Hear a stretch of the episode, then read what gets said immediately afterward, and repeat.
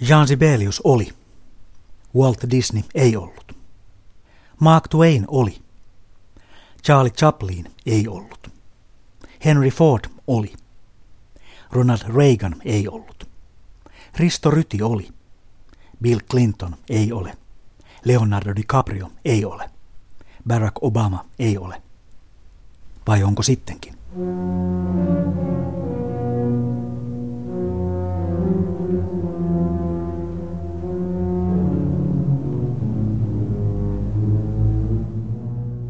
Miten on mahdollista, että joku keskiajalla syntynyt salaseura yhä herättää kiivasta keskustelua ja epäilyn sekaista kiinnostusta?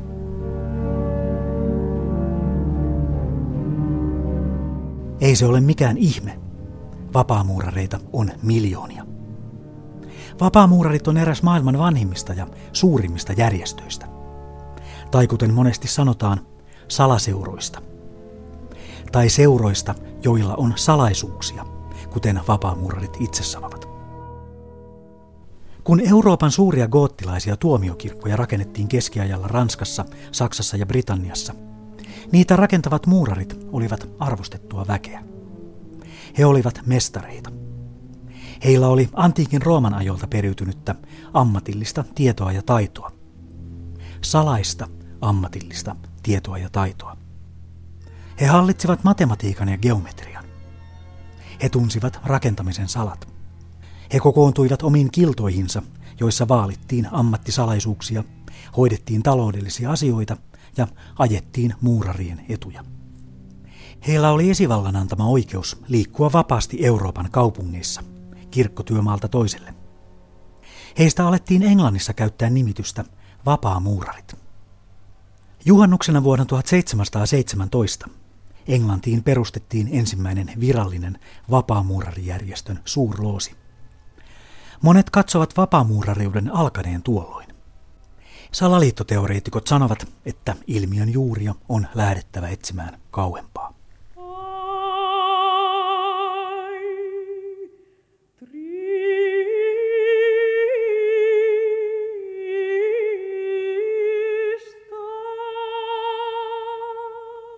Joulupäivänä vuonna 1119 yhdeksän ranskalaista ritaria perusti veljeskunnan suojelemaan kristittyjä pyhinvaeltajia lähi Ritarikunta otti nimekseen Kristuksen ja Salomon temppelin köyhät ritarit.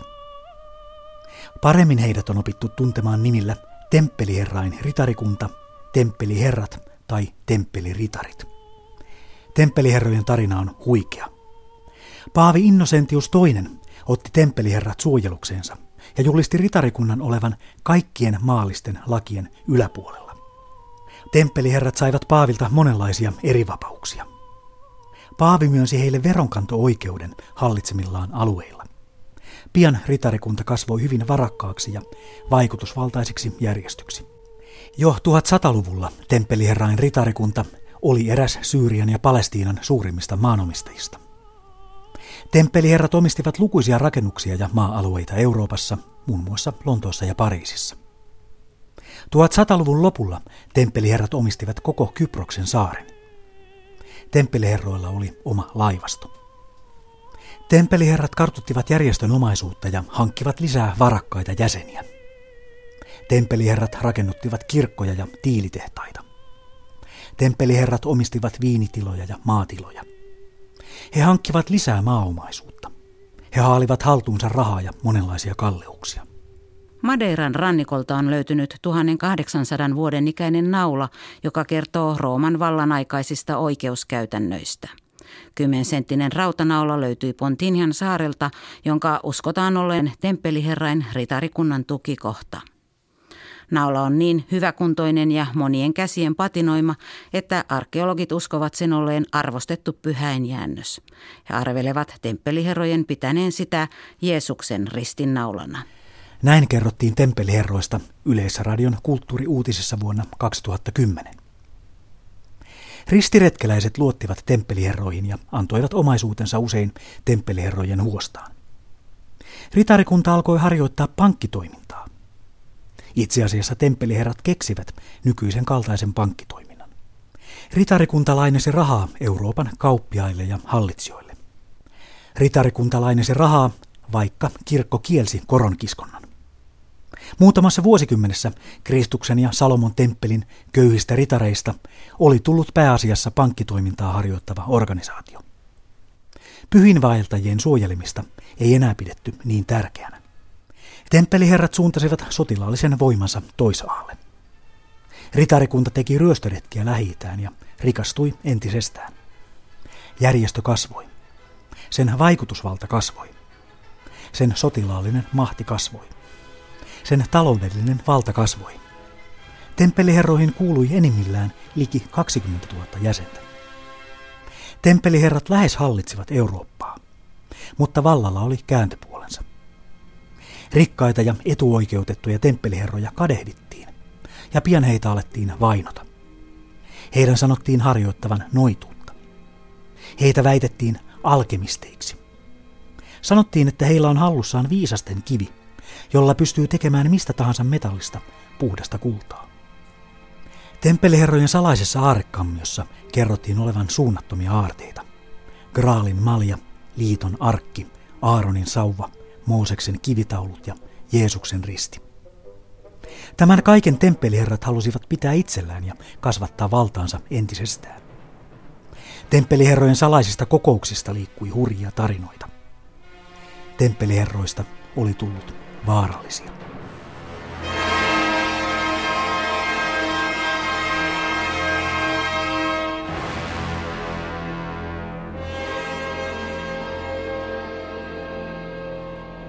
Pari sataa vuotta perustamisensa jälkeen Kristuksen ja Salomon temppelin köyhistä ritareista oli tullut sekä kirkkoa että valtiota uhkaava henkinen ja taloudellinen voima.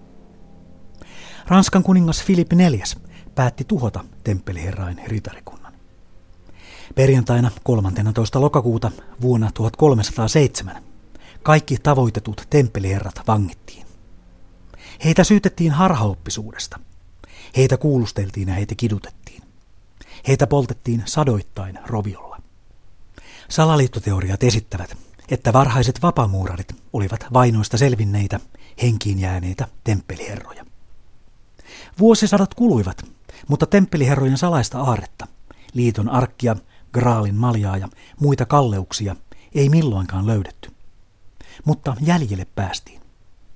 Yleisradion toimittaja Eero Saarenheimo löysi kuin löysikin liiton arkin vuonna 1961 Afrikasta Etiopiasta.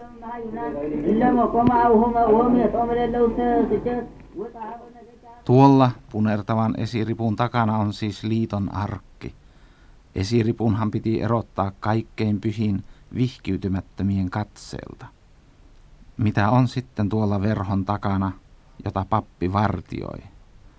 Mutta verhoa ei täällä kohoteta. Täällä ei näytetä liiton arkkia. Vain yksi pappi saa kurkistaa erottavan vaatteen toiselle puolelle. Ei edes keisarille ole arkkia näytetty.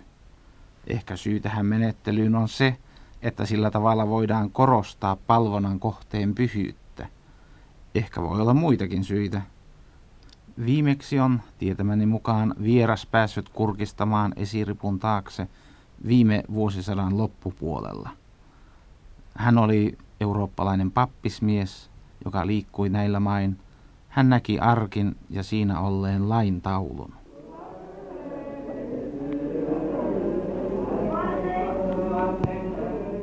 Kun maailmassa tapahtuu jotakin epäilyttävää tai kauheaa, me tahdomme löytää syyllisen. Me tahdomme tietää, kuka sen teki, kuka on vastuussa. Maailma on sekaisin. Kaikki ei ole kohdallaan. Eikö olisikin helpompaa ja siedettävämpää, jos meillä olisi joku taho, jota syyttää kaikesta? Joku ihminen tai ihmisryhmä. Mieluiten salaseura. Syyllisiä on löydetty säännöllisesti jo keskiajalta lähtien. Eräs kestosuosikeista on ollut vapaamuurareiden veljeskunta. Vapaamuurarit ovat yhä otsikoissa. Vapaamuurareiden salaisuuksia pengotaan ja heidän outoja rituaalejaan ihmetellään. Todisteita etsitään jatkuvasti. Niitä myös löydetään. Otetaanpa esimerkiksi eräs tuttu hämäläinen teollisuuskaupunki.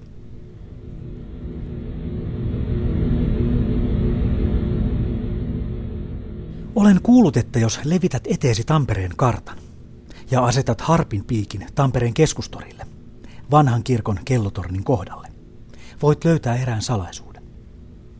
Säädä harpin mitaksi kartan mittakaavan mukaan 666 metriä ja piirrä ympyrä.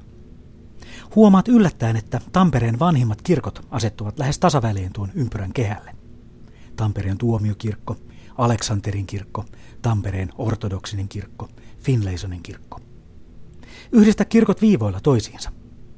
Piirtämäsi ympyrän sisään ilmestyy pentagrammi. Miksi? Miksi Tampereen vanhojen kirkkojen arkkitehtuurista paljastuu tunnettua vapaamuurarisymboliikkaa? Kolmioita, suorakulmia, kukkakuvioita, käärmeitä, pöllöjä ja shakkilautakuvioita. Miksi Helsingin tuomiokirkon oven yläpuolella on pyramidi, jossa on silmä? Selitys on tuttu jo vuosisatojen takaa. Vapaamuurareilla on sormensa pelissä. Väitetään myös, että vapaamuurarit tuntevat toisensa aina ja kaikkialla. Millä perusteella? Vapaamuurareilla on tervehdystapoja niin kuin yleensäkin ihmisillä, mutta nämä eivät ole nyt vain välttämättä juuri vapaamuurareille omistettuja. Me tervehdimme toisiamme esimerkiksi asettamalla käden sydämelle. Näin monet tervehtivät lippuja ole, olematta silti välttämättä vapaamuurareita. Näin puhuttiin vapaamuurareista Yleisradion ohjelmassa vuonna 1981. Filosofia- ja kulttuurikriitikko Slavoj Sisek sanoo salaliittoteorioiden olevan köyhän miehen ideologiaa. Kun yhteiskunnan jäseniltä puuttuvat keinot ymmärtää kokonaisuutta, kun yksilöillä ei ole mahdollisuuksia hahmottaa paikkaansa yhteiskunnassa, keksitään salaliittoteorioita. Ne tarjoavat selkeät rakennuspalikat ymmärtämiselle. Ne selittävät maailman monimutkaisuuden. Ne kertovat syyn kaikkeen. Ja syy on selvä. Se on salaliitto. Jos vapaamuurareiden kuvitellaan salaisesti vaikuttavan meidän arkiseen maailmaamme, se ei ole vielä mitään. On olemassa vielä suurempi ja salaisempi voima. Järjestö, joka hallitsee vapaamuurareita. Eikä ainoastaan vapaamuurareita, vaan kaikkia muitakin salaseuroja. Kuinka on mahdollista, että jotakin 1700-luvun lopulla perustettua ja virallisesti vain kymmenisen vuotta olemassa ollutta salaista järjestöä pidetään yhä maailman vaikuttavimpana voimana? Miksi tuon salaseuran nimi herättää edelleen pelkoa ja kauhistusta? Miksi tuon salaseuran nimi tuottaa Google-haulla 30 miljoonaa osumaa?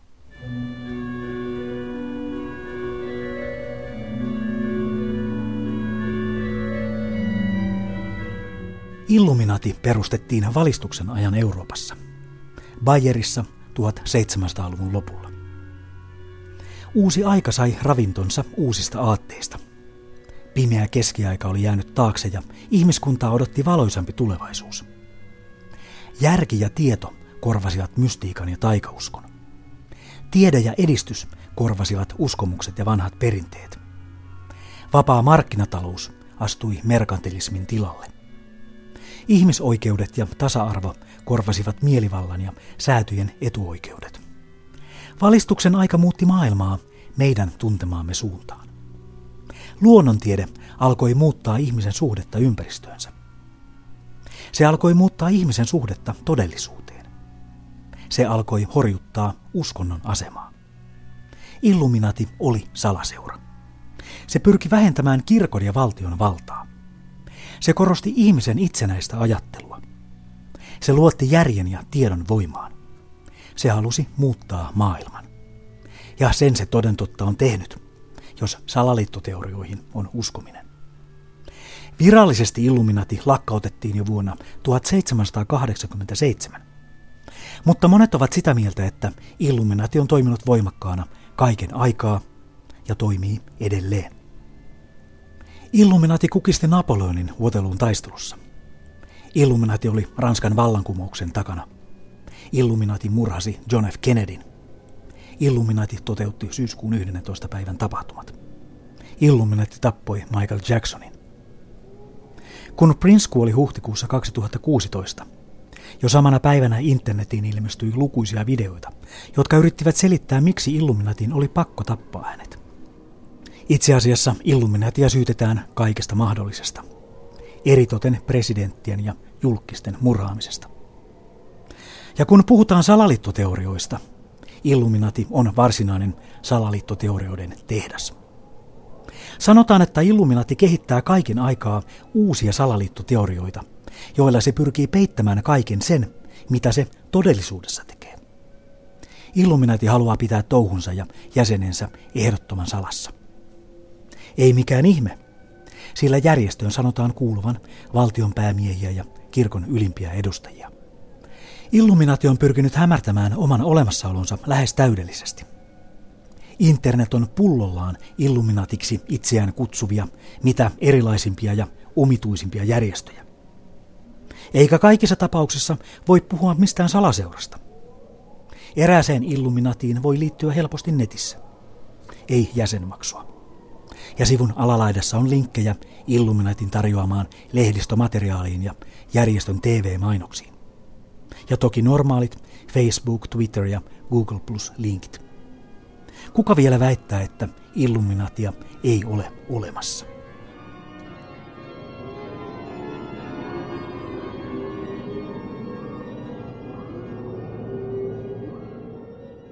Salaseurat jättävät jälkiä monelle taholle, silloinkin kun niitä ei edes ole olemassa, kirjoittaa hollantilainen sosiaalihistorioitsija Jaap Klosterman.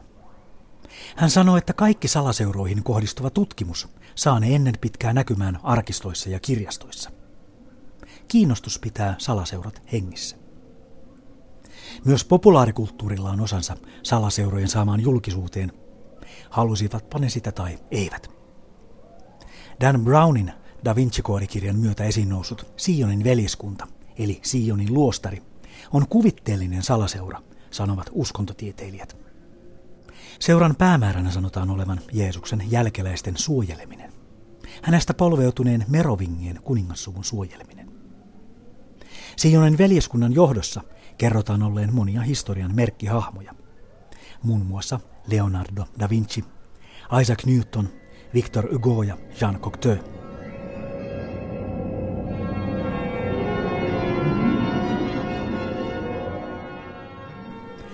Myös salaseuroja, jotka tunnustavat olevansa salaseuroja. Salaseuroja, jotka todistetusti ovat olemassa. Muiden muassa kolme Yhdysvaltain presidenttiä, puolustusministeri ja ulkoministeri, ovat kuuluneet 1800-luvun alkupuolella perustettuun seuraan, joka ei kiistä olemassaoloaan.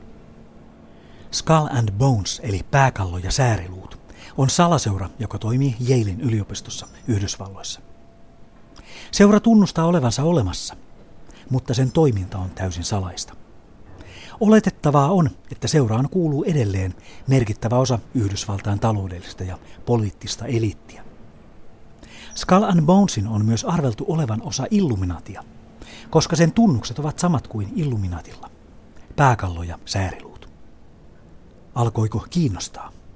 Tahdotko perustaa salaseuran? Kuinka salaseura perustetaan? Neuvot löytyvät tietysti netistä. Keksi ensin päämäärä, tavoite. Se voi olla mikä hyvänsä, sillä sitä ei tarvitse kertoa ulkopuolisille. Ihmiset kunnioittavat ja pelkäävät salaseuroja. Heidän mielestään ne ovat jännittäviä ja kiinnostavia. Pidä siis kaikki seuraan liittyvä toiminta salamyhkäisenä. Älä käytä sähköpostia tai tekstiviestejä. Ne ovat liian arkipäiväisiä. Käytä sen sijaan salakirjoitusta ja erilaisia koodeja. Myös latinan, muinaiskreikan ja hebrean käyttäminen auttaa asiaa. Symbolit ovat myös tärkeitä, mutta käytä niitä varoen.